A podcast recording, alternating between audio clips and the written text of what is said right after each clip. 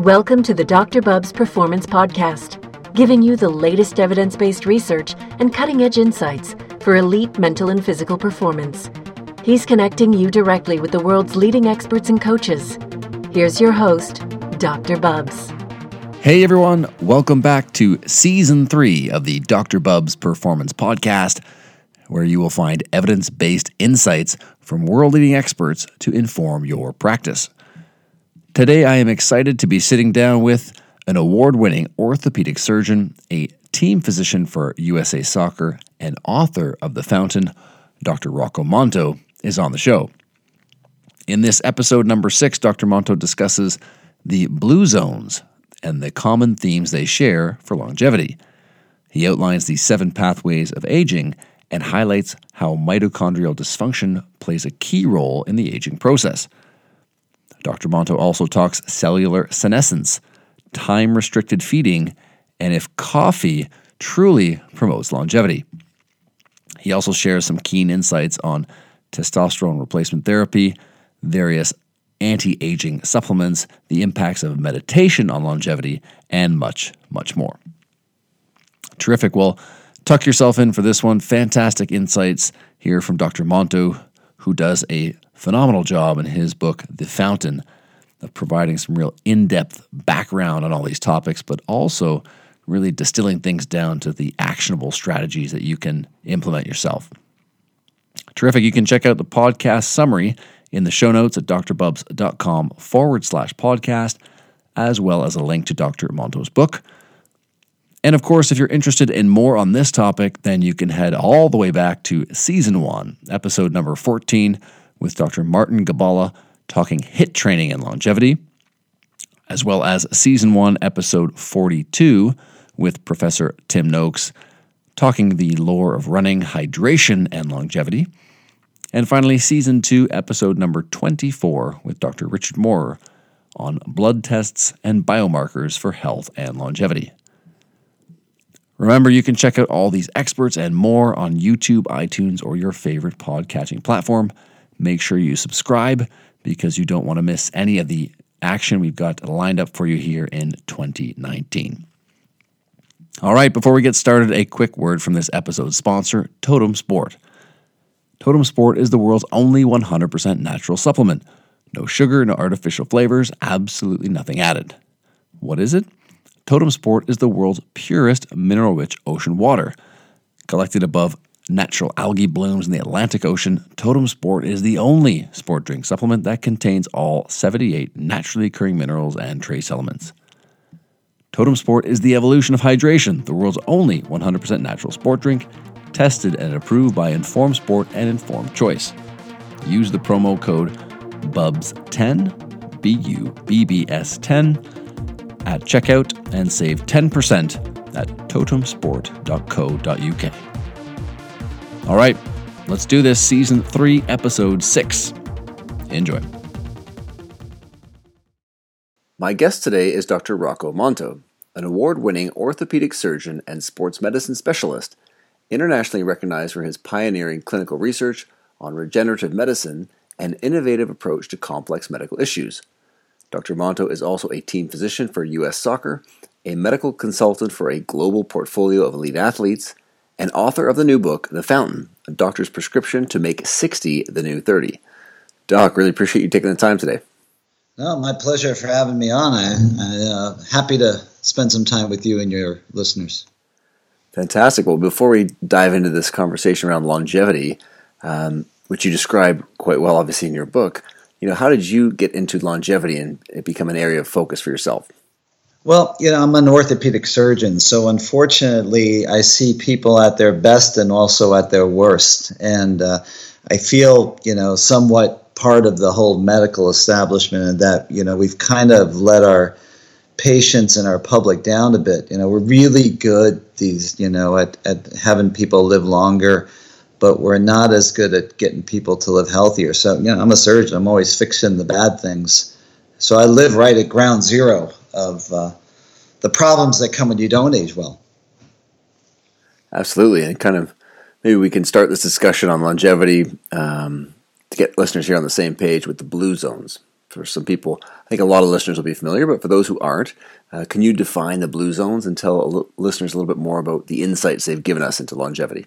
Yeah, you know, I think it's really been more of a, we've kind of blundered into um, all these zones or areas of the world where people tend to live longer. And, and we've backed in by using population analysis and study of just of the kinds of life they lead and the things that work or don't work. A lot of this has been Dan Buettner and Um, from work over the last twenty years, and uh, a lot of it was supported by National Geographic. But uh, uh, your listeners might recognize that from a few uh, very prominent articles in Time magazine, National Geographic magazine, and on the television. Uh, but I think what it did give us was a perspective that uh, even though we saw places and large groups and swaths of population where health that wasn't good and longevity was good, there were these pockets, these special places. And I think now we know that those special places bred special people. Yeah, it is amazing to see, you know, we go across from, you know, Sardinia, Okinawa, Loma Linda, Costa Rica, and Ikaria in, in Greece, and all of a sudden these folks are living ten years longer than everybody else. There's less chronic disease, they're more active. Um, so that definitely sort of sets the stage for how I suppose the rest of us can live longer. And you do such a great job in your book of diving into the physiology of aging. Um, so perhaps you could outline, you know, you talk about the seven pathways of aging. Could you walk listeners through a, a few of those key pathways in the in, in yeah, increasing health span? Th- yeah, a, a lot of this has become this sort of beautiful, unified me- metabolic theory of aging. And I think really what it comes down to is this this tug of war in the body between energy and error. So when you look at the the various, the seven sort of zones or areas where in your body where the battle is being fought between uh, era, energy and error, you look at first the most basic zone, the area of the D N A, where damage is going on. And the damage can occur at various levels. You know, it's very complicated. And it's amazing, you know, this this combat, this war that's going on in your body. Um, every time our cells divide, it's a violent act. There's damage both to the D N A and to the energy levels that it takes to fix the damage that occurs in the D N A. You know, I always liken it to the, to how we pack our D N A. It's, it's, into the chromosomes. It, I, we always thought it was this beautiful sort of Japanese tea ceremony of, of, of everything is perfect and it proceeds in this wonderful, it's like when my Eloquent. wife and I go, my wife and I go on vacation, and when I come back, my bag looks like, uh, her bag's perfect, right? When she undoes her luggage, it's often, when you open mine up, it's like uh, a jack-in-the-box, things flying everywhere. And unfortunately, our bodies are more jack-in-the-box than tea service. So we've got to repair all that, and that's that. That is really where all this gets down to, and uh, um, and really, as science is catching up to these sort of ideas of damage, we use a lot of our energy in our body to fix the damage we do, and and this chaotic um, life that our cells leads. Uh, that's really where all the game is. So you see it in. Um, the breakdown of D N A every time we we uh, our cells divide. We see it in then the breakdown of the proteins as we make mistakes. I mean, we're really good in our body at, at quantity, but we're not so good in quality, you know.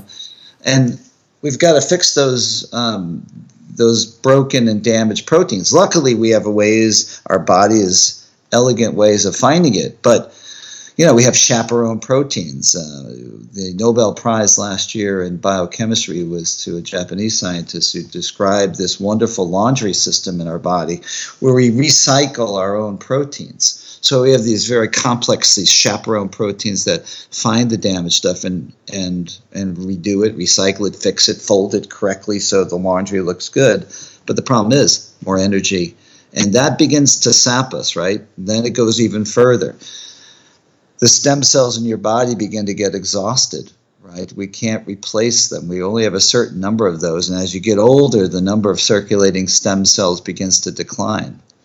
And then it goes further. our cells then have more and more difficulty talking to each other, so that communication among the cells begins to decline, and that makes it harder for us to sense energy and nutrients. That's why you start to develop secondary type two onset diabetes and other problems. And then it gets worse, right? It just, it's a, this awful decline. You know, it's a spiral. It's really an Icarian spiral in a way. You know, as we begin to try to fix those problems, other problems get worse. The cells can't talk correctly.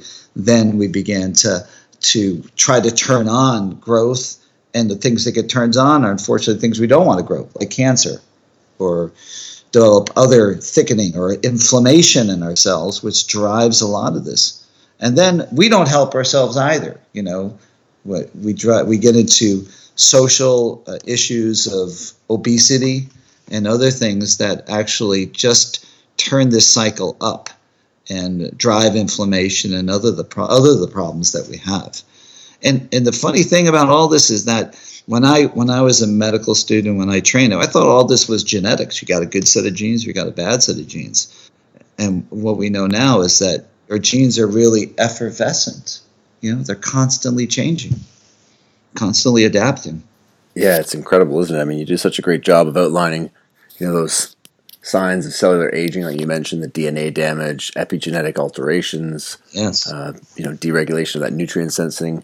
And of course, mitochondria play a big role in this as well. Obviously, the, yeah, the, the, I, th- I think that's the. Fa- isn't that fascinating? I mean, we've got these these sort of our little symbiotic overlords that have been with us for just. So you know, where they where they even come from? Where are they? You know, they really they require payment for services rendered. You know, they give us all our energy, ninety percent of our energy, but they also fight for the energy with ourselves. You know, they're fighting all the time, struggling. Who gets to use the A T P? Where does it go? Who makes it? You know, who uses it? You know, it's this one reservoir we're working with. It's fascinating, though. Yeah, absolutely. And I mean, if we continue down this road a little bit more, I know there's a lot of talk, especially in the blogospheres, around, you know, if we talk about the blue zones, whether it's vegetarian diets, omnivore diets, which one's yeah. superior for longevity. You know, what did you uncover in your research for the book? You know, I th- it, it's funny because I think that I was really bracing for that I would find some magical formula in there. You know, I thought, oh, I'm going to discover this overarching theme. I thought, oh, the blue zones, that it would be, you know, some food that they shared, some genetic background that they shared. And all I realized is that when you really looked at the blue zones, these were rough, very, very harsh areas. You know, they selected for the toughest of us.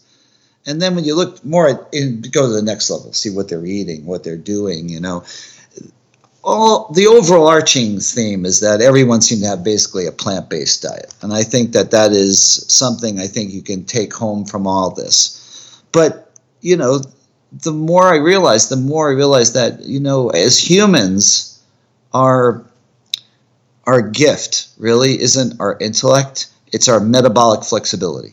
You know, we can live on almost anything. If you look at people can thrive in in the African plains, they can thrive in the Antarctic ice. They can, th- they can live off anything. Even societies that seasonally change diets. Well, you know, if you're, you know, a Hanza tribesman somewhere in Africa and you eat meat when it meat's there, and you eat honey when the honey's there, you know, so the diets can shift. And we do this all the time. That's really, that's really our genetic advantage, you know. So, I guess what I realized is that the diet, it's important, right? And and I and I don't want to discount that, but I guess I came up with this a little bit of a nihilistic conclusion that it was, as far as longevity is concerned, the main thing was not overeating, which was our number one problem, you know, and that if we exercise and we, we exercise, those were the powerful things that that changed the the genetic makeup, that gave us our our genetic advantage. Yeah, it is amazing when you parse through some of that research that whether, you know, vegetarian, omnivore, the, there's no real difference in mortality rates amongst the two in these really big um, population-based studies. And, you know, you hit on it right there in terms of movement, exercise, activity. But maybe before we jump in there, you, you talked yeah. about sort of the environment that we live in today, obviously be about two-thirds of the population now, more or less overweight, obese, uh, the type two diabetes epidemic. So, you know, for yourself as a as a surgeon, I mean, I've heard some docs describe osteoarthritis as sort of diabetes of the joints. You know, what do you think is contributing to a lot of the conditions that you are seeing? You know, if I had to to look deeper beyond what the real overarching issue is, it's really inflammation, right? So it's inflammation of joints, it's inflammation of muscles, inflammation, even even um, even in the way we think. You know, so one of the biggest drivers of inflammation is uh, or is the obesity, really. It's, you know, because it it unhinges, it it disconnects our ability to sense nutrients. And, you know, we evolved not in times of plenty, right? You know, we, we were basically hunting for food, whatever we could get. And, and what happens when you don't eat as much is that rather than your metabolism slowing down, which is what we were always taught, it actually speeds up. And that's why, you know, uh, that's why things like intermittent fasting are so powerful in how they can rev up your metabolism and your thinking and your thought processes. It can change the way your metabolism functions in very profound ways. Yeah, it's amazing today how we sort of eat, you know, fourteen, sixteen, eighteen hours of the day now. People getting up yes. early for work. They're, you know, we're snacking late, late at night on the couch. So all of a sudden, these eating windows have just expanded and almost flipped themselves on their head. Um, you talk a lot about, you know, the work of Walter Longo and Sasha Panda on yep. time-restricted uh, feeding in, in your in your book. Can you walk listeners through a little bit of, of how you started perhaps using that and how you might use that with your patients? Yeah, I think you, you hit on it when, when you said that people are grazing. You know, they get up early. Listen, we're a working culture, right? We get up early, we go to bed late. You know, that those are that's what we do. But the problem is that we kind of, as a culture, moved into a period where we're just eating that whole time. You know, so you're constantly getting. So what does that do to you? First of all, it increases your caloric Uh, intake. It, it can't help but do that. You're just constantly eating, thinking that you're keeping a blood sugars level and you're keeping this, when in fact that's not what's happening at all. They're spiking all over the place. But Walter Longo is a brilliant, brilliant, brilliant scientist. He's done some amazing work looking at, starting with population studies on tribesmen, looking to see how that how they uh, eat and how they uh, metabolize uh, food and how they function. And what we see when you take it to the next level is that if you start to narrow that window down, it does two very powerful things for you. So if you you you do time-restricted feeding, right, that means rather than eating all day, like say you get up at six a.m. and you go to bed at ten p.m., right? So rather than being up for those sixteen hours eating, you say, okay, I can get up, but maybe I don't eat right away. Or I get up and I eat, but I stop early. So your window narrows. And as you win, the, narrow, the window narrows from twelve, say from sixteen to fourteen to twelve to ten, good things happen, right? The biggest problem from people that I find that when they try to do fasting, and there's a lot of fasting fads and different versions of this, whether it's two days on, five days or whatever, which way you want to try to fast, it's always disabled by what? By hunger. You get hungry. It's really hard sure. to fast. I don't think anyone can do it. It's really, really, it takes a tremendous amount of discipline. It's much less, much less is required if you just narrow the, the, the time at which, during which you eat. I had, actually, it's funny because I tried to, I gave a talk about time-restricted feeding, and I had this lovely woman come up to me after the, the talk, and she said, Doctor Monto, so um, I wanted to ask you about, about uh, about fasting. They said, like, how fast do I have to eat, right? So it's not, so it, it seems like a simple concept, but maybe it's not. So what you do is maybe you don't eat right away, if that works for you. But if you're hungry, sure, you can eat. But the idea is to take maybe the, even the same calories that you normally eat, but to uh, narrow them in time. So we learned a lot from studies on Muslim athletes during Ramadan, you know, because Ramadan now is, you know, the Olympics will fall during Ramadan, mm-hmm. World Cup falls during Ramadan, as it did in Brazil a few years ago. And you can see that the athlete's performance actually improves a little bit, not d- declines a little bit. And part of that is, uh, I think, driven by these spikes in in energy levels that you get with fasting, because the body figures, this dude is never going to feed me, right? So I need to get energy released so I can go find some food. So in a way, you're leveraging your circadian rhythms, you're leveraging your metabolism to help you.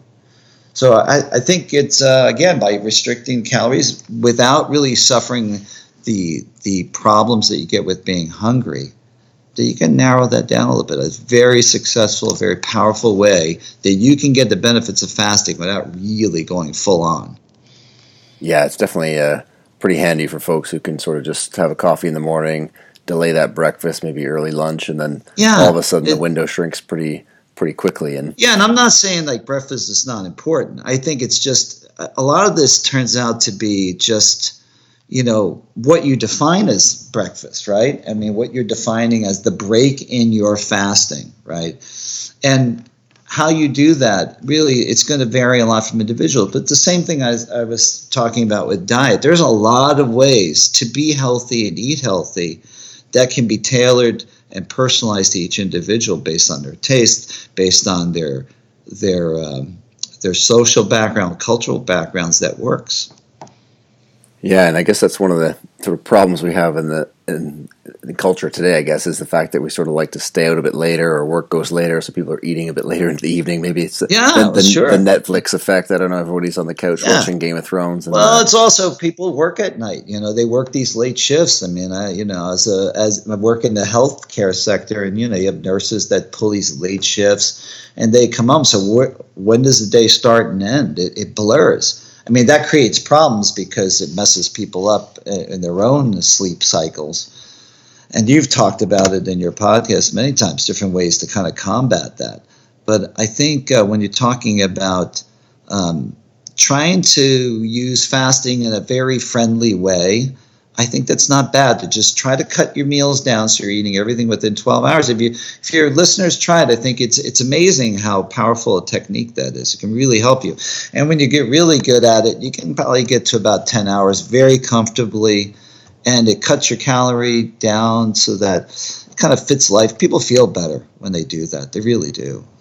Absolutely. And, you know, you bring in the Well, we, I brought in the discussion around coffee, and, and you, of course, touched on coffee in your book as well in relation to longevity, health span. Could you talk to folks a little bit about some of the benefits yeah, of coffee? Wow. Potentially, thank thank God coffee came out good. Yeah, exactly. That was everyone was sweating on that one. Oh my God! Yeah, exactly. I think I was sweating bullets as I as I did because I pulled. I mean, you gotta like the work behind the book. I mean, I probably pulled about three thousand studies, of which a thousand.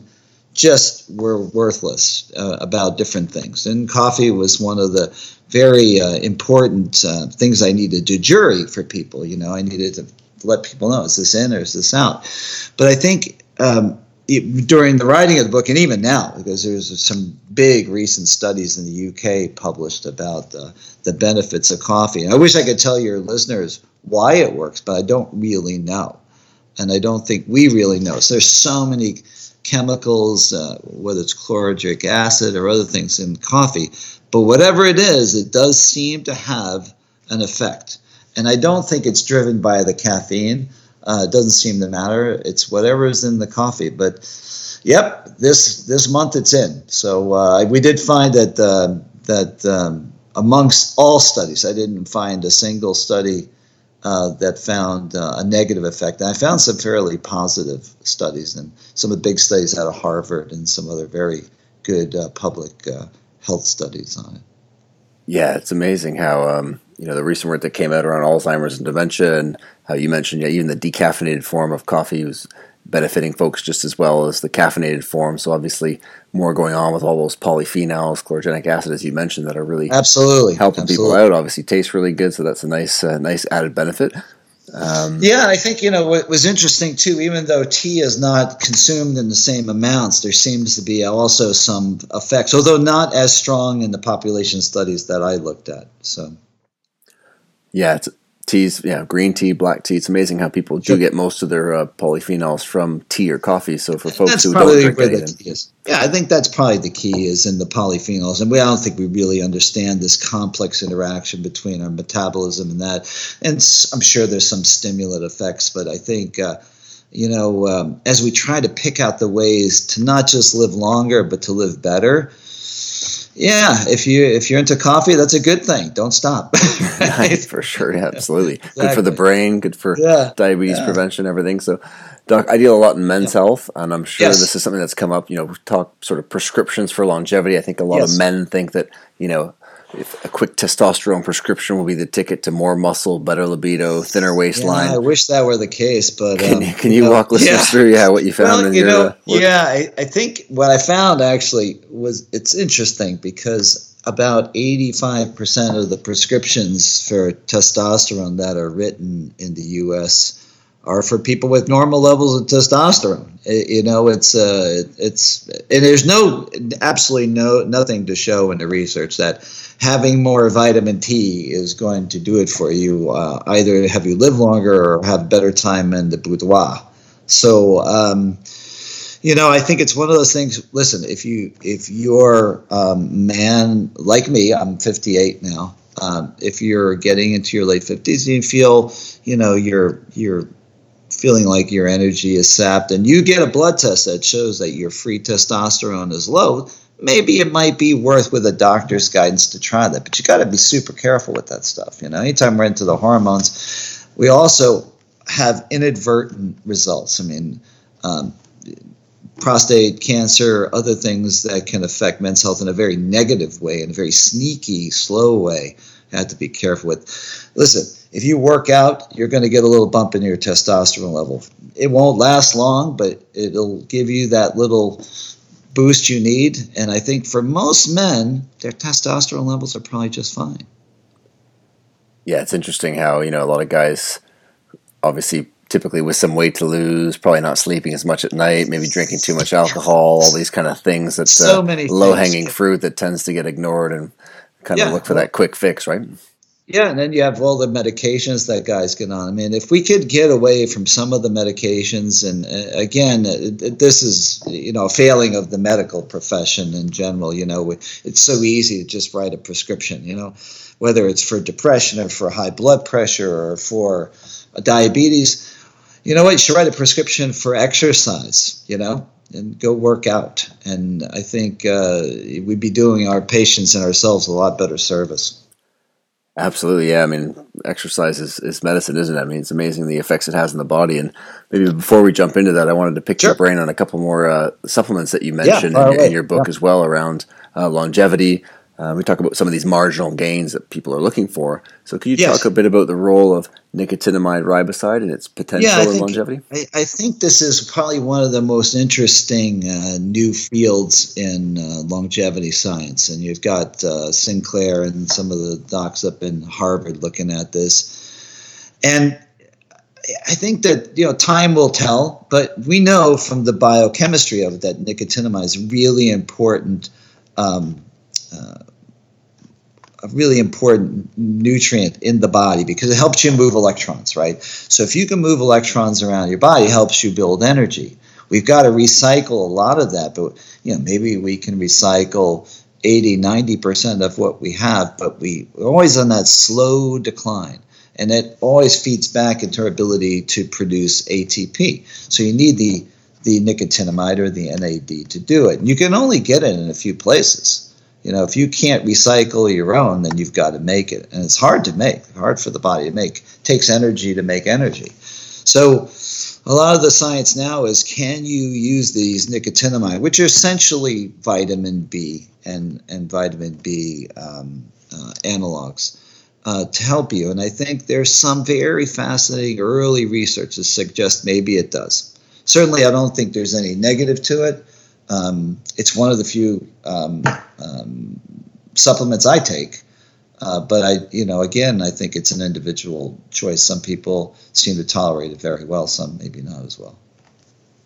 Yeah, it's interesting. All the, a lot of research coming out, especially animal studies, showing a lot of benefit, and starting to see some things potentially coming out around human trials. So definitely one to keep an eye on there. And I definitely would recommend your your listeners just keep an eye on the research. I don't think it's all there yet, but it's very promising. Uh, I think from uh, from the point of view, at least when you look at it through the optics of metabolism.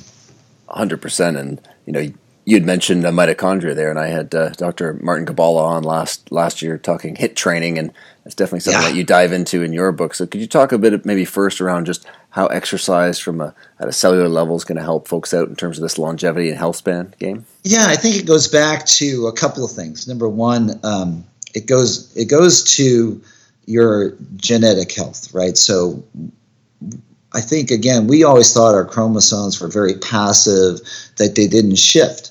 But we now know from very, very good science, as we've gotten better at sequencing D N A and looking at markers, protein markers, we know that exercise immediately changes the configuration of the chromosomes and the kind of proteins you make. It's fascinating, you know, so that we know people that are exercising regularly are having less damage to their D N A. They're repairing it at a better rate, and they also make more mitochondria, you know. So it's one of the few ways that you get mitogenesis in your body. It's almost impossible to do it any other way.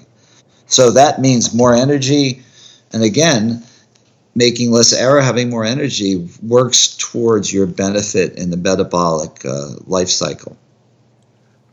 Yeah, definitely, you know, whether it's building an aerobic base, whether it's kicking things up a notch and getting into those uh, more intense intervals, obviously resistance training, lifting weights, all those things become uh, kind of just a crucial piece of the puzzle in terms of uh, yeah. just, just human health. I mean, I had uh, Doctor Andy Galpin on last year yeah, as well. He's brilliant, he, he, he's, he's great. great. He's you know yeah, talking about great. some of those associations between things like leg strength and V O two max, and even things like grip strength um, and longevity. So that's all yeah, obviously you know association, but all, all beneficial potentially. You know what's fascinating to me is the connection between the brain and the muscle, you know? Definitely. And I, I didn't know this, you know, and here I am, you know, living in, in the world of medicine and sports medicine. And um, there's some amazing research showing like the way the brain will preferentially use the ketones and, and the lactic acid produced during exercise over glucose as an energy source.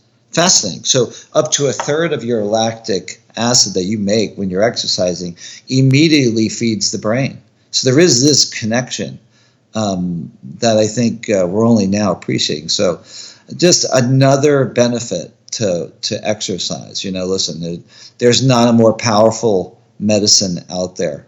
there. You know, I don't care if we're talking stem cells or genetic splicing or you know, CRISPR or whatever, you know, if you're exercising daily, that's your best shot at living a longer and healthier life.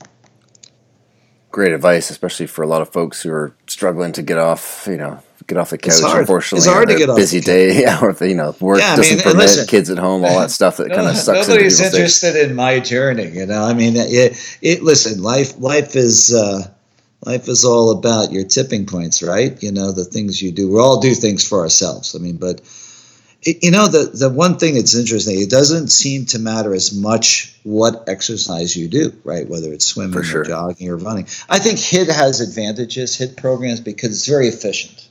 You're doing a lot in a small amount of time. So if you're, you know, a professional or anybody, I don't care who you are, whether you're a mom that's trying to, to run the household or your dad running his household, It, you don't have a lot of time, you know, so you got to squeeze it in there, but it's completely worth it, as painful and as sweaty as it is. Definitely. I mean, as you mentioned, finding that uh, exercise you can stick to, right? Just a bit like nutrition, where whatever you end up sticking to ends up working. So making sure yeah, you enjoy that's the it hardest is okay, thing, right? right? Yeah, you got to, it's all got to be sustainable, you know, and I, I think, you know, what I really went, was trying to do in the book was to make an argument, right? An argument that would make sense, because it's one thing, like, you know, listen, how many offices, doctors you've been in, or you're, you know, physiologists or nutritionists, and they say, oh, you should eat less and work out more. Well, that's not good enough. That's not good enough for me. I want to know why, you know, and I want to know why, and I want to know how. And then, listen, I once the argument's made, okay, then I'll I'll put the work in, but I, I hopefully at least in a small way in the, in the book and in the way that I approached it, I gave people enough information where if they really want to take that deep dive, it's there. But if they also just want to have the broad strokes, that's also there. one hundred percent. Yeah, you do a great job actually of parsing through a lot of the details and really digging in, and then g- giving a you know a bit of a general synopsis at the end to kind of round things up, which is fantastic. And of course, you know, you mentioned mental health there, or the mind connection. Um, and of course, mental health, crucial for healthy aging, which again, you talk about in the book. So what are some of the big rocks for you when it came to, to investigating this sort of mindset, mental health and health span, longevity? Well, I, you know, for me, right, I've, I've I'm always been kind of a loner, you know, personally, you know, I mean, those of us, you know, you, you have to spend a lot of time in science, you spend a lot of time alone. And I guess what I realize is that that's probably the worst thing for my health that I could be doing, that, you know, in this world of connectivity, right, there's a balance to be had, right? Now, what are good things, right? We have the internet. You and I are talking, right? Right? That's pretty cool. Where are you right now, by the way? I'm actually, yeah, in the U K, in London, England. So. Right. You're in London. I'm in Nantucket, right? So that connectivity is one of the most important things we can do among ourselves to, to live longer. But it's not just this. We need social cohesiveness, and we haven't been so good at that, right? We kind of trundle people off to, you know, the senior centers or whatever, and we really need to be more integrated culturally. You know, it, it, I think societies that do, and the blue zones are an indication of that, to go back to where we started, that one of the most important, I think, longevity factors about those people in the blue zones was that they maintained the cohesiveness and integrated nature of the family. The the grandparents were there. They're part of life. They, you know, there's this affinity between young and old that is very important, because you really spike your creativity when you're very young, but also as you get older. The same things we worry about, you know, getting, you know, developing dementia, these the sort of blurring of lines in the brain also make us amazingly creative. And what do we do? Like, we retire. What the hell are we retiring for? Why would you retire? All these years you're studying physiology and all these amazing things you've done and all the people you've talked to. Why would you ever, ever stop doing that? You know? So I think there's a big lesson here that it's not just to make life better, but it's it's to make it interesting, because why the hell would you want to live longer if it wasn't going to be interesting and fun?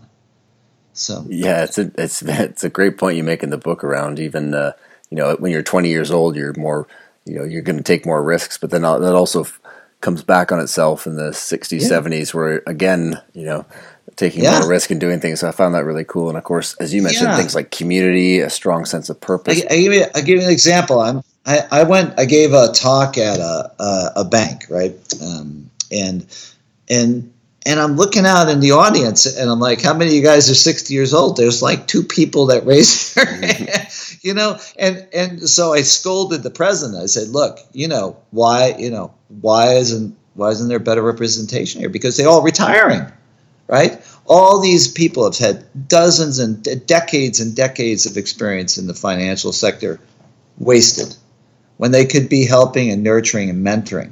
But we need that. We need that not just to live longer, but we need as a society for our own societal longevity, right? Right. So I mean, I think there's, you know, it's funny, and I wrote this book because I just wanted to live fitter. And and I wound up living better because of it. And I I, th- I kind of, you know, there was a, you're right. You do things like, why did I spend? I'm an orthopedic surgeon. Why the hell am I writing a book on fitness? And it just became this like exploration. You know, I found so many fascinating things that had li- I thought little to do with longevity, and they have everything to do with it. You know, staying connected. You know, talking to that relative that you hate. Maybe you don't hate them so much. You know, be, uh, spending a little more time with your kids, taking a little time to deconnect, you know, to to to, to have meditate, you know, to get in, back in touch with yourself. We're so busy, right? And but yet being being connected uh, generationally and professionally and in many other ways. Well, do something different, you know, I mean, find something else to do. You know? Yeah, it is interesting how today we're sort of more connected, as you mentioned, sort of via the, the internet and the web, but but folks feel more isolated than ever yeah, before. Isn't that and, fascinating? Yeah, it's true. That's a good uh, good insight, I think. The, but it's it, it's a we're at this time in history where we can leverage some of this stuff to be better, you know. And again, I. It, The goal here isn't not to listen. We all want to have a great workout, you know, have a good meal. But the the idea here is to have a better life, you know, to to be better, to do things, to have a purpose, right? And if you don't know what it is, you're struggling out there. You know, what do, I don't know what I want to do. I don't want to do this. You know what? You don't have to save everybody's life. You just have to start with one, right? Start small. one hundred percent. And it's amazing if. Circling back to your discussion there on meditation, in some of the landmark papers that you discuss in your book around uh, that Harvard University highlighted, you know, about a decade ago, and, and the impacts on, on longevity and how that mind-body connection truly is there. Can you walk folks through what that was like for yourself? I'm not sure if you were a meditator before you wrote the book, or no, how, how I wasn't that, actually. Or... No, I was a complete non-believer, man. What are you talking about? I mean, I'm I was probably the the most vocal uh, critic of all this. And you know what? I'm converted. You know, I I think it's one of those things until you've actually done it, and you. I mean, the data supports it. I mean, it's a, and there's more and more information, and it's it's funny because you know I first saw some of the. the the research on it, whether it's genetic analysis of yogis. I mean, that's one thing. But when, you know, you start seeing regular people that are just taking time out to to meditate in a quiet way, and it, it, it, the changes both genetically and physiologically are profound, and I and they're lasting. And I think, you know, as we uh, get older, um, Uh, you know, you should. They need to be explored uh, more fur- further. You know, whether it's Tai Chi or meditation. Listen, I don't care if you watch the Weather Channel if that works for you for meditation. You know, whatever you need to do, but it's definitely worth trying. Yeah, it's. Uh, I mean, as you mentioned, it's great for so many things in terms of, you know, whether it's pain reduction, reducing pain yes. severity, pain intensity, reducing inflammation. Yeah, I mean, talk- even back pain, right? Like lower yeah. back pain, which I see all the time, right? No med- no medication is going to touch that. But if you just do meditation or something simple like Tai Chi, um, there are a lot of studies, and these are big studies, you know, V A uh, in the U S and other studies in the U K that show uh, significant improvements in lower back pain. You know, that's amazing to me. Yeah, phenomenal. Listen, Doc, fantastic insights here. I want to definitely respect your time. So last couple, oh, no. last couple questions here for sure, you. Sure, hit me. You know, right. What do you think the evolution of the science of longevity and health span is going to look like in the next five or ten years? You know, I think it's going to be this continued uh, slow acceptance of aging as, unfortunately, as a disease process. So you're going to start to see more research uh, in pharmaceuticals. I mean, there's a lot of investment uh, and a lot of money being thrown at this. You know, the as the baby boomers age, so goes the research and money, and so will the attention. Um, I think we'll start to better understand the mind-body connection as we start to see the benefits, uh, and you've talked about this, about ketogenic diets in certain times of your life, right? And the benefits of of other things like meditation or um, uh, or yoga or other uh, other less strenuous exercise, and also the benefits of various periodic stressful exercise like HIIT. Uh, I think as we start to realize we can break those secrets down that we started to discover back in the days of the blue zones and make everybody's life a blue zone. Yeah, terrific. And, you know, for folks who are listening in, you know, potentially some of the baby boomer generation that you mentioned there, you know, what's, yeah. what's one piece of advice on this topic that you'd give someone listening in who wants to increase their longevity or health span? A single best thing to do is... Um, if you exercise even a little bit every day, I don't care what it does, um, you do that, right? The top five. I'll give you my top five hits, right? Exercise every day, right? Uh, coffee or tea, whatever works for you, doesn't really matter. Make sure that you focus on what you're doing, maintain. Don't retire. There's no reason to retire, right? Stay connected. I think that if you can eat all your meals within twelve hours, that's great, right?